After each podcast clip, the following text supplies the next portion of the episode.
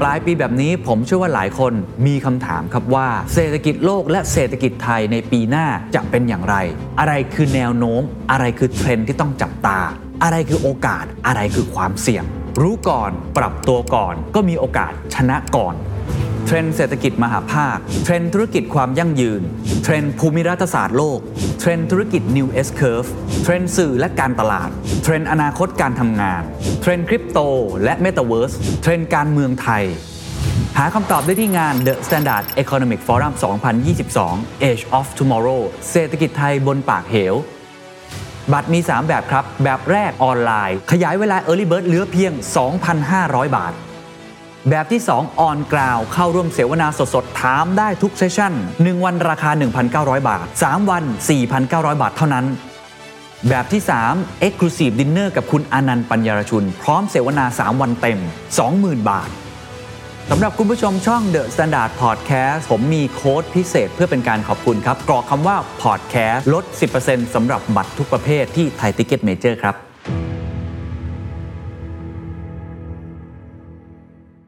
ก่อนหน้านี้เราเคยคุยกันไปแล้วนะครับ ว่าสมองของเราเนี่ยจดจำสิ่งต่างๆ ได้ยังไงนะครับ ทีนี้ก็มีคุณผู้ชมหลายคนเลยฮะคอมเมนต์มาแล้วอยากจะถามว่า เอ๊เราจะทำยังไงให้เราจำอะไรได้แม่นขึ้น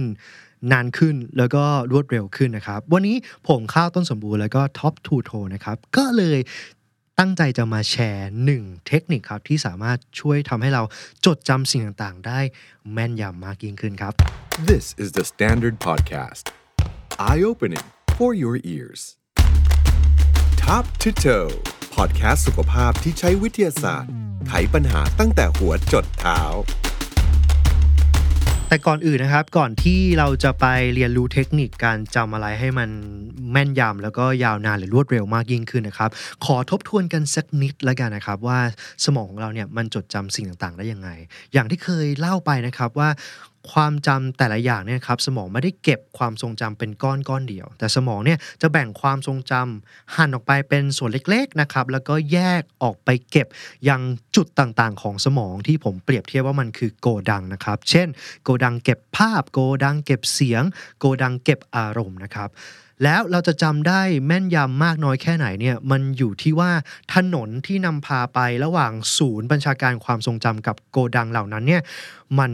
แข็งแรงมากน้อยแค่ไหนนะครับ ถ้าเกิดว่าเป็นถนนที่ทำจากลูกรังอะไรเงี้ย ความทรงจำพวกนั้นเนี่ยมันก็จะเลือนหายไปได้ง่าย แต่กลับกันครับ ถ้าเกิดว่าถนนที่สมองเราสร้างเนี่ยครับ เป็นถนนที่แข็งแรง แล้วก็มีการบำรุงรักษาอยู่เสมอ ไม่ว่าจะเป็นถนนคอนกรีตนะครับ หรือว่าทำเป็นซูเปอร์ไฮเวย์จากศูนย์บัญชาการ ความทรงจำไปยังโกดังเนี่ยครับ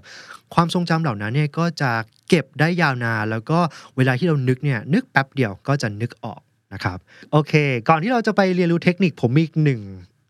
กิจกรรมอยากจะมาชวนทุกคนทำนะครับ ผมอยากจะชวนทุกคนเนี่ยมาทดสอบความทรงจำของแต่ละคนซะหน่อยนะครับ รู้ไหมครับว่าเวลาที่เราได้ข้อมูลอะไรใหม่ ๆ มาเนี่ยครับเราอยากจะจำเนี่ยสมองของเราเนี่ยจะเก็บความทรงจำนั้นเนี่ยในลักษณะ 2 รูปแบบครับ คือ 1. เราจะจำข้อมูลเหล่านั้นเป็นข้อความนะครับ หรือว่าตัวหนังสือเรียกว่า verbal memory นะครับ อีกรูปแบบหนึ่งคือเราจะจำข้อมูลเหล่านั้นในลักษณะของรูปภาพที่เป็น image หรือที่เรียกว่า visual memory นะครับ ทั้ง 2 รูปแบบเนี่ยไม่ว่าจะเป็นตัวหนังสือหรือรูปภาพเนี่ยนะครับ สิ่งที่เกิดขึ้นภายในสมอง ตอนที่มันพยายามจะจดจำเนี่ยครับมันแตกต่างกันมาก และประสิทธิภาพของการจำ ไม่ว่าจะเป็นการจำด้วยตัวหนังสือหรือว่าจำด้วยรูปภาพเนี่ยก็แตกต่างกันเช่นกันนะครับ เพราะฉะนั้นวันนี้ผมมีการทดลองง่าย ๆ ที่จะชวนทุกคนจำและเพื่อจะได้ทดสอบด้วยว่า ตัวคุณเนี่ยมีความทรงจำแบบไหนดีกว่ากันนะครับ ระหว่างจำเป็นภาพหรือว่าจำเป็นตัวอักษรนะครับ ขอให้แต่ละคนนี่นะครับ เตรียมอุปกรณ์ที่สามารถที่จะขีดเขียนได้นะครับ ปากกากระดาษ หรือว่าอุปกรณ์อิเล็กทรอนิกส์ที่สามารถจะจดได้ ไม่ว่าจะเป็นแท็บเล็ตหรือว่าโทรศัพท์มือถือนะครับอ่าหาอุปกรณ์กันหน่อยเร็วสมมติทุกคนเตรียมแล้วนะครับ เราจะเริ่มกันเลยนะครับอ่าอย่างแรกเนี่ยเดี๋ยวผมจะอ่านคำทั้งหมด 10คำนะครับขอให้ทุกคนหลับตานะ ตอนที่ผมอ่าน แล้วเมื่อผมอ่านจบจะให้เวลาประมาณ 15 วินาที ในการเขียนคำทั้งหมด 10คำดูซิว่าคุณจะจำได้ทั้งหมดกี่คำนะครับ โอเค ขอให้ทุกคนหลับตาครับ จะเริ่มอ่านทีละตัวนะครับ กีตาร์ควายป่า รถบรรทุก ขวดน้ำ ลูกปิงปอง โซฟา มะละกอ สุนัข ภาพวาด พรมเช็ดเท้า โอเค ลืมตาครับ เขียนได้เลยครับ 15 วินาที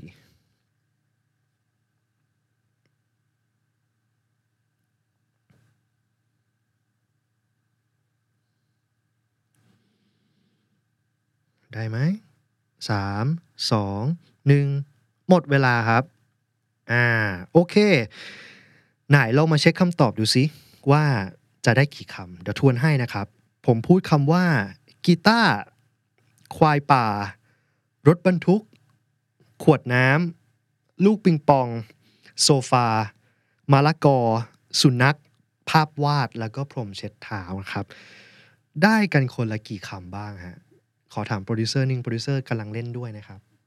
คุณโปรดิวเซอร์ได้กี่คำได้กี่คำถูกกี่คำก่อนเอ่อถ้าไม่แบบไม่ต้องเรียงอะได้หกคำอ่าได้6คำโปรดิวเซอร์ของเราได้6คำนะครับ แล้วก็เขียนแบบไม่เรียงถูกไหมใช่อ่าโอเคครับ จะบอกว่า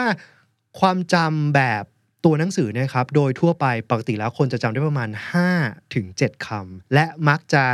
เขียนจดจำได้โดยที่ไม่มีการเรียงลำดับตามที่ผมพูด อะซึ่งเหมือนกับที่โปรดิวเซอร์เราได้เลยนะครับ 6คำนี่คือค่าเฉลี่ยของคนปกติอะเก่งมาก ถ้าใครได้มากกว่านั้นนั่นแสดงว่าอืมความจำคุณสุดยอดเลยนะครับ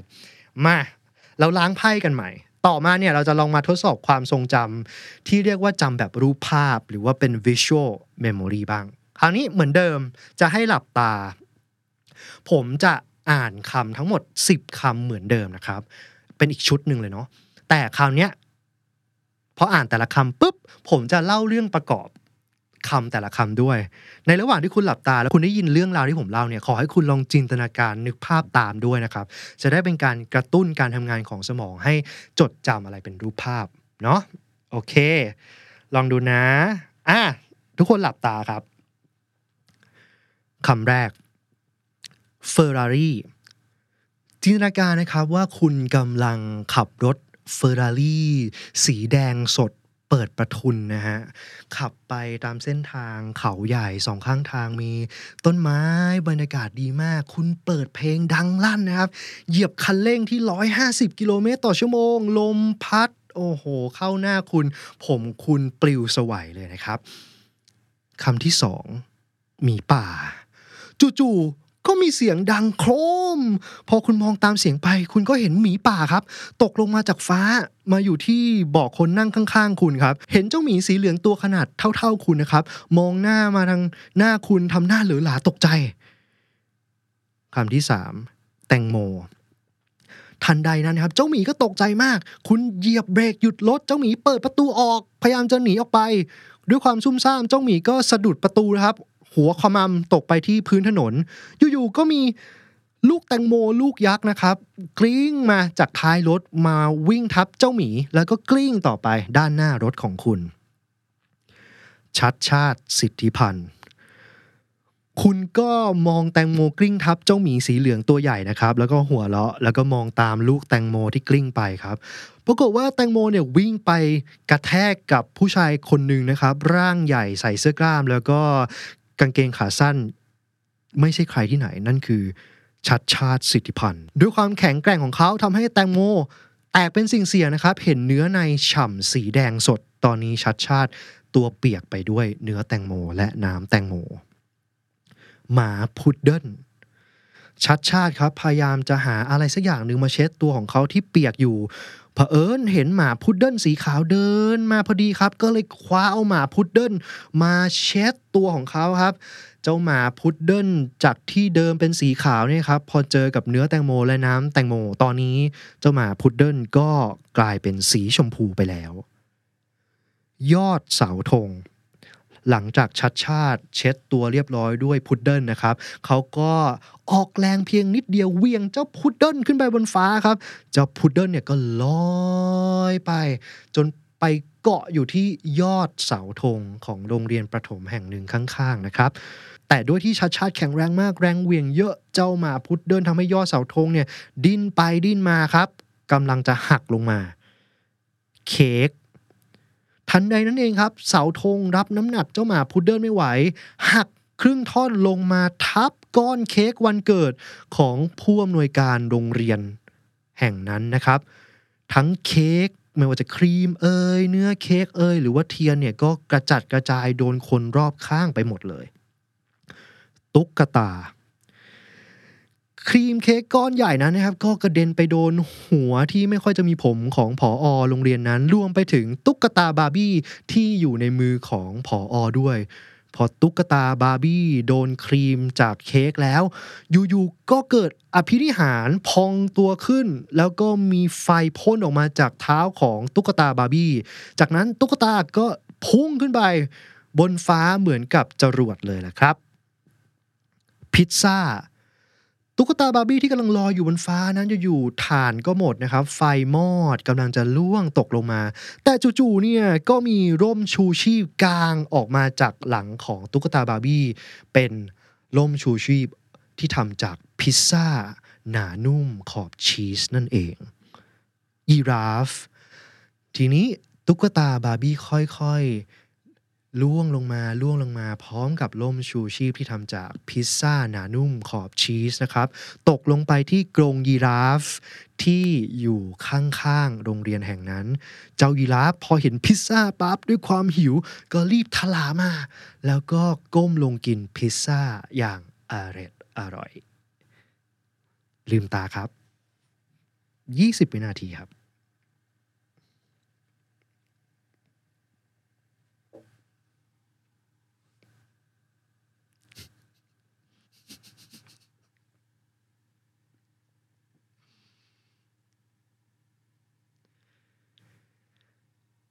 ลองค่อยๆนึกว่าเกิดเหตุการณ์อะไรบ้างนะครับ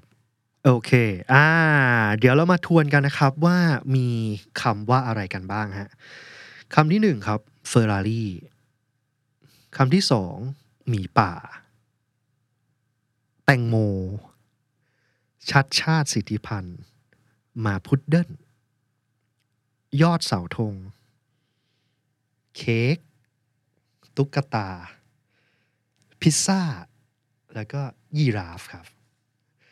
โอเค ได้กันกี่คะแนนครับ คุณโปรดิวเซอร์ได้กี่คะแนนฮะแบบไม่เรียงได้เก้าแบบไม่เรียงได้เก้าแล้วแบบเรียงอะไม่มันเขียนแบบไม่เรียงไว้อะอ๋อเขียนแบบไม่เรียงไว้อ้าวได้ถึงเก้าไม่รู้คนอื่นได้เท่าไหร่ได้เท่าไหร่ตากล้องได้สิบตากล้องได้สิบในนี้คือจำได้เรียงไหมจำได้เรียงด้วยจริงเหรออ่า จะบอกว่า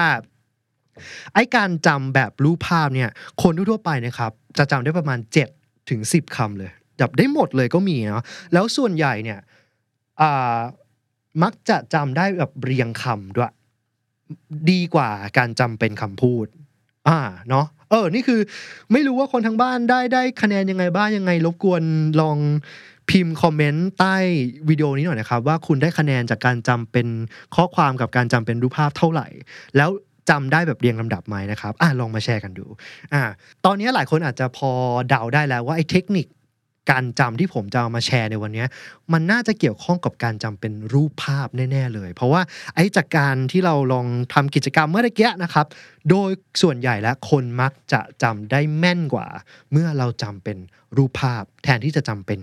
คำพูดหรือว่าตัวหนังสือนะครับ ซึ่งไอ้เทคนิคที่จะมาเล่าให้ฟังในวันนี้นะครับเป็นเทคนิคที่เขาใช้กันมาเป็นพันพันปีแล้วถูกคิดค้นมาตั้งแต่สมัยกรีกโบราณนะครับ แต่ว่าคนเนี่ยไม่ค่อยนิยมเอาไปใช้ คนส่วนใหญ่เนี่ยมักจะพยายามคิดเทคนิคจากการจำเป็นตัวหนังสือเนาะอ่าเคยสังเกตเห็นไหมว่า โรงเรียนกวดวิชาหลาย ๆ แห่งเนี่ยพยายามเอาพยายามแต่งกลอน หรือพยายามแต่งเป็นเพลงอย่างเงี้ยยังการจะเรียนคำศัพท์ภาษาอังกฤษ ก็เอาคำที่เป็นหมวดหมู่เดียวกัน ความหมายใกล้เคียงกัน หรือว่าขึ้นต้นด้วยอ่าคำตัวหนังสือตัวเดียวกันคำนำหน้าคล้ายๆกันเอามาอยู่เป็นก้อนแล้วแต่งเป็นเพลงแล้วก็ร้องนะครับคนก็จะเด็กก็จะจำได้ แล้วก็นึกถึงกลุ่มคำเหล่านั้นนะครับ แต่มีเทคนิคหนึ่งคือการจำเป็นภาพ ซึ่งเทคนิคนี้ นักกีฬาที่แข่งกันเรื่องความทรงจำเขามักจะนิยมนำไปใช้ เพราะเขาบอกว่าถ้าฝึกดีๆเนี่ยมันมีประสิทธิภาพเหนือกว่าการจำเป็นตัวหนังสือเยอะเลยนะครับ วิธีนี้ชื่อว่า method of low s i หรือถ้าใช้ภาษาละตินดั้งเดิมจะอ่านว่า method of โลไคนะครับ loci หรือ loci เนี่ยมันมาจากคำว่า location ซึ่งก็คือสถานที่นั่นเองนะครับ จริงๆ ชื่อ วิธีการจำแบบเนี้ยอาจจะมีอีกชื่อหนึ่งด้วยที่เรียกว่า mind palace mind ที่แปลว่าจิตใจ แล้วก็ palace ที่แปลว่าปราสาทเนี่ยนะครับ ถ้าใครเคยดูภาพยนตร์เชอร์ล็อกโฮมส์ใช่ไหมครับ ก็จะเคยได้ยินคำว่า mind palace คำนี้นะครับ เพราะว่าโฮมส์เนี่ยมีอยู่ช่วงหนึ่งมีอยู่ซีนหนึ่งเลยเนี่ยเขาบอกว่า เฮ้ย ไล่ทุกคนออกไปขอเขารวบรวมความคิดนิดนึง กำลังใช้วิธีการ mind palace ในการนึกสิ่งที่เขาจดจำได้นะครับเดี๋ยวมาดูกันว่าไอ้เจ้า mind palace หรือว่า method of low s i เนี่ยจริง ๆ แล้วมันคืออะไรกันแน่ ตามชื่อเลยครับทั้ง palace หรือคำว่า low s i ที่แปลว่าสถานที่เนี่ยมันคือการที่เราเอาความจำหรือว่าข้อมูลที่เราต้องการจะจำเนี่ยนะครับไปผูกไว้กับสถานที่ใดสถานที่หนึ่งที่เราคุ้นเคยครับ เปรียบเปรยอย่างนี้ครับ เคยไหมเราต้องไป ปาร์ตี้บ้านเพื่อนของเราที่เราไม่เคยไปบ้านเขาเลยนะครับอยู่ๆขับรถไปปุ๊บจอดรถเดินเข้าบ้านนะครับ เราวางกระเป๋าของเราที่จุดจุดหนึ่งสักพักเราถอดเสื้อแจ็คเก็ต วางไว้จุดจุดหนึ่งไปปาร์ตี้เต้นกินเหล้ากินอาหารเสร็จปุ๊บต้องกลับบ้านครับด้วยความที่เราก็ทุกคนน่าจะรู้ตัวว่าเออ เราต้องเอาเสื้อกลับบ้าน ต้องเอากระเป๋า ที่อาจจะมีกุญแจรถกลับบ้าน แล้วก็ต้องเดินหารถที่ตัวเองจอดไว้ให้เจอด้วยนะครับ ส่วนใหญ่ก็ ถ้ายังมีสติอยู่นะครับ ก็มักจะจำได้ว่าราวางเสื้อไว้ตรงไหนราวางกระเป๋าไว้ตรงไหน รวมถึงเราจอดรถไว้ตรงไหนด้วย เราทำหลักการเนี้ยอยู่ตลอดเวลาโดยที่เราไม่รู้ตัวนะครับ ก็คือเอาสิ่งของของเราเนี่ยไปผูกไว้ตามสถานที่ แล้วเวลาที่เราต้องการจะนึกเนี่ยครับเราก็จะทำ process เดิมย้อนกลับ เพื่อตอนที่เราจะกลับบ้านนั่นเองนะครับ หลักการเดียวกันเลยนะครับ ไอ้เจ้า method of loci เนี่ยครับหลักการของมันถ้าตามหลักทางวิทยาศาสตร์เลยนะครับ มันคือการที่เราเอาสิ่งที่เราต้องการจะจำที่เป็น short term memory เนี่ยนะครับ ไปผูกไว้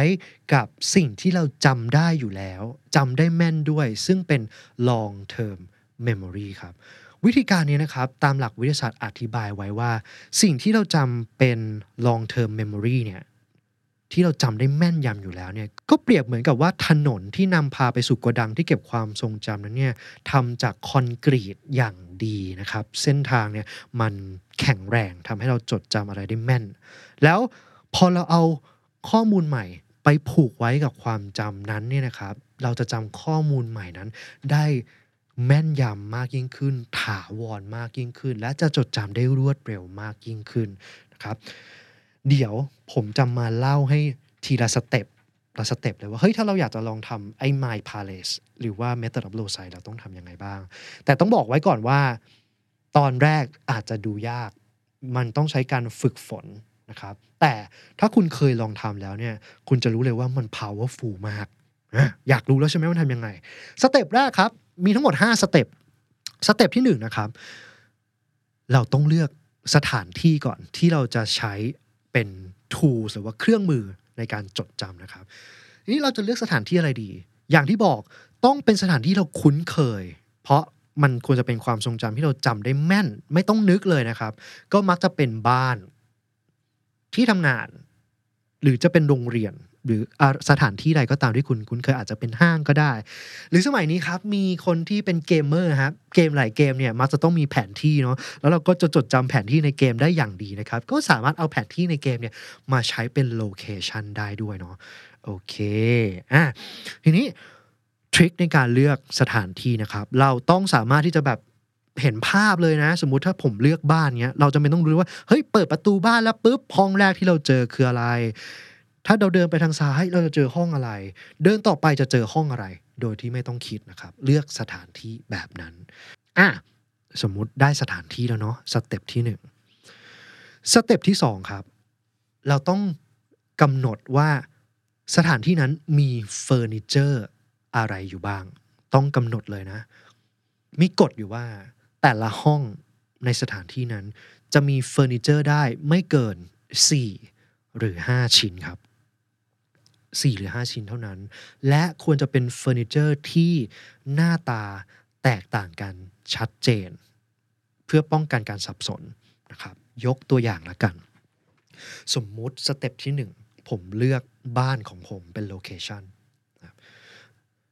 แล้วบ้านของผมผมเลือกมาสักสองห้องแล้วกัน เปิดปุ๊บ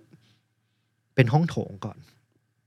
ห้องที่สองถ้าผมเดินไปทางซ้าย ผมจะเจอห้องนั่งเล่นนะครับ นั่นคือ step ที่หนึ่ง step ที่สองผมต้องกำหนดเฟอร์นิเจอร์ในห้องโถงแล้วก็ห้องนั่งเล่น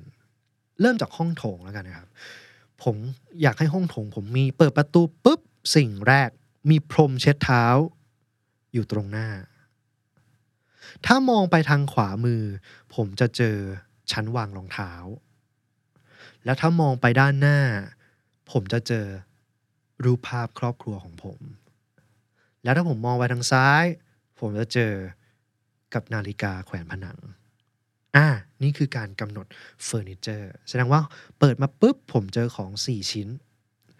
ในห้องโถงครับ ถ้าผมเดินต่อไปที่ห้องรับแขก ผมอยากให้ห้องรับแขก ผมมีอย่างแรกเลย คือกลางห้องมีโซฟาตัวใหญ่อยู่หนึ่งตัว ด้านขวาของโซฟาเป็นกระถางต้นไม้ ฝั่งตรงข้ามของโซฟาเป็นทีวี ด้านซ้ายของโซฟาเป็นหน้าต่างนะครับอะกำหนดเรียบร้อยแล้ว นั่นคือ step ที่2เนาะโอเค ตอนนี้เราทำไป 2 ขั้นตอนแล้วนะ เลือก location และเลือกเฟอร์นิเจอร์ step ที่ 3 ครับ เราต้องกำหนดครับว่าเราจะเดินทิศทางหรือว่าเส้นทางในการเดิน หลังจากที่เราเข้าสถานที่นั้นเนี่ยจะเดิน ในทิศไหนบ้างนะครับ วิธีการที่ดีที่สุดแล้วก็ง่ายที่สุดคือการทำทุกอย่างให้เป็นแพทเทิร์นอย่างเช่นเราจะเดินเป็นทิศทวนเข็มนาฬิกาในทุกห้องนะครับ แล้วก็กำหนดสิ่งของที่เราเจอในห้องนั้นเลเบลเป็นตัวเลขด้วย 1 2 3 4อะลองมากลับมาที่ตัวอย่างที่ผมทำนึกภาพตามเนาะ ห้องโถง เปิดประตูปุ๊บเป็นห้องโถง ผมเจอพรมเช็ดเท้า อย่างแรก ผมให้พรมเช็ดเท้าเป็นหมายเลขหนึ่งมองไปทางขวา เจอชั้นวางรองเท้า ให้เป็นหมายเลขสองมองไปด้านหน้า ภาพครอบครัวเป็นหมายเลขสามด้านซ้ายนาฬิกาแขวนผนังเป็นหมายเลขสี่เนาะเวลาเดินผมก็จะเดินจาก1 2 3 4ก็คือเดินไปที่พรมเช็ดเท้า ชั้นวางรองเท้า รูปครอบครัว และนาฬิกาแขวนผนัง ต่อไป ไปที่ห้องทีวีนะครับกำหนดทิศทางการเดินเช่นกัน ให้หมายเลขหนึ่งเป็นโซฟา เดินทวนเข็มนาฬิกา ผมก็จะเจอกระถางต้นไม้เป็นหมายเลขสองทีวีเป็นหมายเลขสามหน้าต่างเป็นหมายเลขสี่ ตอนนี้แต่ละห้องมีเฟอร์นิเจอร์เรียบร้อยเฟอร์นิเจอร์แต่ละตัวจะมีตัวเลขกำกับที่บอกลำดับในการเดินเรียบร้อยในทุกห้องนะครับสาม step เนี้ยหนึ่งสองสามอาจจะฟังดูยุ่งยาก อาจจะดูต้องใช้พลังงาน แต่มันคือการ set scene ที่จะเป็นเครื่องมือที่ทำให้เราจดจำข้อมูลที่เรากำลังจะ ฝากลงไปตามจุดต่างๆนะครับ ทีนี้เราจะรู้ได้ไงอะว่าไอ้สาม step ที่เราทำเนี่ยมันพร้อมใช้งานแล้ว scene เนี้ยพร้อมใช้งานแล้ว วิธีการเทสนะครับ ก็คือให้คุณนึกว่า เฮ้ยอยู่ๆนึกมาเลยว่าเอ๊เฟอร์นิเจอร์ชิ้นที่สามของห้องที่สองคืออะไร ชิ้นที่สามคือหมายเลขสามของห้องที่สองถ้าคุณจำได้ โซฟห้องที่สองคือห้องนั่งเล่น ห้องทีวีของผม ชิ้นแรกโซฟาชิ้นสองกระถางต้นไม้ชิ้นสามทีวีอ่าชิ้นสามห้องที่สองคือทีวี ถ้าเราสามารถที่จะนึกได้ว่าเฟอร์นิเจอร์ชิ้นนี้ number นี้ของห้องนี้มันคืออะไร นั่นหมายความว่า scene ของคุณอะคุณพร้อมจะใช้งานแล้วครับดูยุ่งยากแต่เป็นสิ่งที่เราจะทำแค่ครั้งเดียว และเราจะใช้มัน reuse มันได้ตลอดไปเรื่อยๆ ในการจำอะไรสักเรื่องหนึ่งนะครับ โอเค มาถึง จุดที่สนุกที่สุดแล้วครับ step ที่4ครับอ่าคราวนี้เราจะเริ่มวางข้อมูลที่เราต้องการจะจำและที่เป็น short term memory ในจุดต่างๆของบ้าน ที่เราจำได้แม่น ซึ่งมันคือ long term memory เนาะอย่างที่บอกว่าเราพยายามจะจำทุกอย่างเป็นภาพ อุตส่าห์เซตซีนทั้งหมดเป็นภาพขึ้นมา เราคงจะไม่วางข้อมูลที่เราจะจำเป็นตัวหนังสือนะครับ แสดงว่าเราต้องแปลงไอ้ตัวหนังสือ หรือสิ่งที่เราอยากจะจำเนี่ยให้มันเป็นภาพเช่นเดียวกัน เพื่อให้มันสามารถไปอยู่ในซีนนั้นได้ สมมุติว่าผมอยากจะจำไพ่แล้วกันลำดับของไพ่ที่เปิดได้นะครับ และไพ่ใบแรกที่ผมจำเป็นต้องจำยกตัวอย่างเป็นหนึ่งโพแดงแล้วกัน ก็คือหนึ่งหัวใจนะครับ ผมจะไม่วางเลขหนึ่งแล้วก็หัวใจ ไว้ตามจุดต่างๆของบ้าน แต่สิ่งที่ผมต้องทำคือจินตนาการว่าเฮ้ยเราจะแปลงไอ้หนึ่งหัวใจหรือหนึ่งโพธิ์ดำเนี่ยมันไปเป็นสิ่งของอะไรดีนะ และไอ้สิ่งของนั้นเนี่ยควรจะเป็นสิ่งที่มันเวอร์เวอร์ประหลาดประหลาด หรือว่ามันสามารถที่จะกระตุ้นสัมผัสของคุณไม่ว่าจะเป็นรูปรสกลิ่นเสียงสัมผัสได้นะครับ เพื่อให้มันง่ายต่อการจดจำสมมุติหนึ่งหัวใจถ้าเป็นผม ผมก็จะแปลงมันให้เป็น หมาคอกี้ด้วยความที่ผมชอบคอกี้แล้วผมก็มีภาพจำว่าที่ตูดของคอกี้เนี่ยถ้าเราตัดดีๆเนี่ยทำให้ตูดของมันเนี่ยเป็นรูปหัวใจได้นะครับ แล้วก็จินตนาการต่อว่าผมตัดขนน้องหมาคอกี้ผมเป็นรูปหัวใจที่ตูด แล้วก็เอาสีแดงไปทาที่ตูดของมันตรงหัวใจนะครับหนึ่งหัวใจของผม ก็เลยแปลงร่างไปเป็นหมาคอกี้ที่ตูดเป็นหัวใจสีแดง และผมก็เอาเจ้าน้องหมาคอกี้เนี้ยไปวางอยู่บนโซฟาในห้องทีวีของผม ซึ่งเป็นเฟอร์นิเจอร์ชิ้นที่หนึ่งของห้องทีวีนะครับอ่านั่นคือข้อมูลชุดที่หนึ่งแล้วนะ ไปอยู่บนเฟอร์นิเจอร์ตัวที่หนึ่งของห้องที่เราต้องการจะจำนะครับทีนี้ต้องการจะจำการ์ดใบที่สองสมมุติขอให้เป็นหกข้าวหลามตัดแล้วกัน เหมือนเดิมจะไม่วางหกและ คำว่าข้าวหลามตัดไว้ ในซีนของผม แต่ผมต้องแปลงมันให้เป็นอ็อบเจกต์หรือว่าสิ่งของที่ทำให้นึกถึงหกข้าวหลามตัดได้นะครับ สิ่งที่ผมทำผมก็อาจจะนึกถึงแปลงข้าวหลามตัดมันหน้าตาเหมือนเพชรเนาะผมก็เลยนึกถึงก้อนหินรูปเพชรแล้วกัน เป็นก้อนหินคริสตัลรูปเพชรจำนวน 6 ก้อนเรียงกันเป็นรังผึ้งนะครับ แล้วผมก็เอาไอ้ ก้อนหินรูปเพชรคริสตัลหกก้อนเนี่ยไปวางไว้ที่กระถางต้นไม้ ซึ่งเป็นเฟอร์นิเจอร์ชิ้นที่สองถัดจากโซฟาเนี่ยเราก็จะ repeat กระบวนการนี้ไปเรื่อยๆ ไปเรื่อยๆ วางข้อมูลที่เป็น short term memory ของเรา ไปยังเฟอร์นิเจอร์ต่างๆ ตามห้องต่างๆ ที่เป็น long term memory ไปเรื่อยๆนะครับ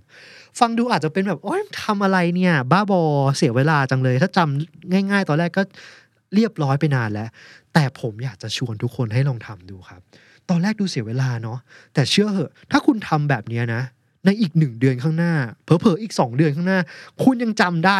ไอ้ความทรงจำนี้ได้อยู่เลย แต่ถ้าเกิดว่าคุณจำเป็นข้อความนะ เดี๋ยวอีกไม่กี่วันคุณก็ลืมแหละนะครับถามว่าทำไม เพราะว่าสมองของเราเนี่ยมันใช้ความพยายาม แล้วในการเปลี่ยนข้อความเป็นเป็นรูปภาพเนาะแล้วแล้วการที่มันเอา short term memory เนี่ยไปผูกเข้ากับ long term memory คือซีนที่คุณสร้างไว้เนี่ย มันจะทำให้ข้อมูลนั้นเนี่ยมันฝังแน่นอยู่ในหัวคุณเลย ยิ่ง คุณแปลงข้อมูลไปเป็นอ็อบเจกต์ที่ประหลาดบ้าบอคอแตกได้มากเท่าไหร่เนี่ย มันจะยิ่งกระตุ้นต่อมความทรงจำให้คุณจำมันได้แม่นมากยิ่งขึ้นนะครับ ลองไปทำดู แล้วจะทึ่งกับผลลัพธ์ที่ได้ ทีนี้หลายคนอาจจะสงสัยว่า เอ้ย แล้วถ้าเกิดว่าเราจำข้อมูลหลาย ๆ ชุดอะแล้วใช้ scene เดิมๆบ้านก็มีอยู่หลังเดียวห้องก็มีอยู่เท่านี้ถึงจุดหนึ่งเนี่ยมันก็ตันหรือเปล่าหรือบางทีมันจะสับสนนะครับ วิธีการแก้ปัญหานะครับก็คือ step ที่ 5 เราต้องสร้าง scene ใหม่ขึ้นมาครับ เช่นซีนหนึ่งคือบ้าน ซีนหนึ่งคือที่ทำงาน ซีนหนึ่งอาจจะเป็นห้างสรรพสินค้าที่เราไปบ่อยๆเนาะแล้วก็แบ่งเป็นแคตตากรีครับ เช่น ถ้าเกิดว่าเเราอยากจะจำอะไรที่มันเกี่ยวกับตัวเลข เราอาจจะเลือกใช้บ้านนะ ถ้าเราอยากจะจำเหตุการณ์ที่มันเกี่ยวข้องกับการสปีชหรือคำพูดเราอาจจะเลือกใช้ที่ทำงานก็ได้นะครับ เวลาทำแบบนี้นะครับ คุณก็จะมีซีน ให้เลือกใช้เยอะมากยิ่งขึ้น นั่นเองครับ ยังไงก็ลองไปทำกันดูนะครับ แต่อย่างที่บอกว่าไอ้เจ้า method of low side หรือว่า my palace เนี่ยตอนแรกมันดูยุ่งยากวุ่นวายต้องใช้ความพยายามเยอะเลยนะครับ แต่ใช้การฝึกฝนลองทำไปเรื่อยๆ แล้วคุณจะพบกับประสิทธิภาพอันน่าทึ่งแล้วก็เหลือเชื่อของวิธีการนี้ครับและมันก็มีหลักการทางวิทยาศาสตร์รองรับด้วยนะ มันคือหลักการที่ชื่อว่า elaborative encoding ก็คือการที่เราเอาความทรงจำระยะสั้น หรือข้อมูลที่เราอยากจะจำเนี่ยไปผูกเข้ากับความทรงจำระยะยาวที่เราจดจำได้แม่นยำอยู่แล้ว ในรูปแบบของรูปภาพนั่นเองนะครับแต่อย่ากังวลไปครับ ถ้าคุณลองฝึกแล้วแล้วรู้สึกว่ามันไม่ work ก็ไม่ใช่เรื่องประหลาดเลย เพราะว่าแต่ละคนเนี่ยมี เทคนิคการจำที่ work กับไม่ work แตกต่างกันไปเนาะแล้วถ้าใครฝึกแล้วได้ผลยังไงบ้างก็อยากให้มาแชร์กันด้วย รวมถึงถ้าใครมีเทคนิคดีๆ ที่ช่วยให้จำอะไรได้แม่นยำเนี่ยก็ฝากแชร์ใต้คลิปด้วยนะครับ Top to Toe, the Standard Podcast, eye opening for your ears.